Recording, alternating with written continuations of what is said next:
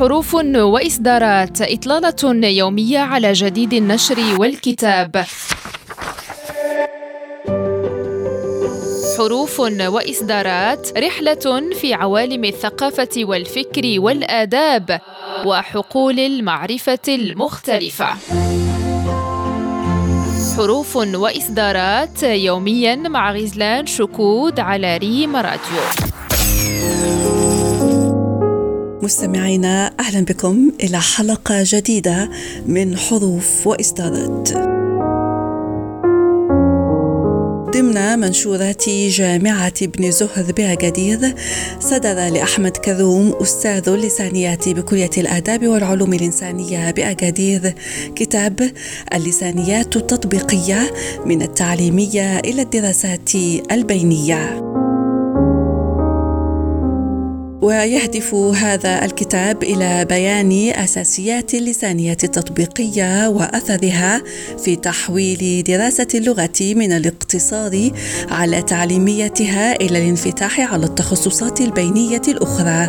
وهو تحول يرى الباحث أن الواقع الاجتماعي المعاصر يستدعيه لما أصبحنا نعيشه من مشكلات لغوية كبرى تحتاج إلى انخراط فعلي للسان اللسانيات في تحليل قضايا اللغة المعاصرة في واقعها الاجتماعي.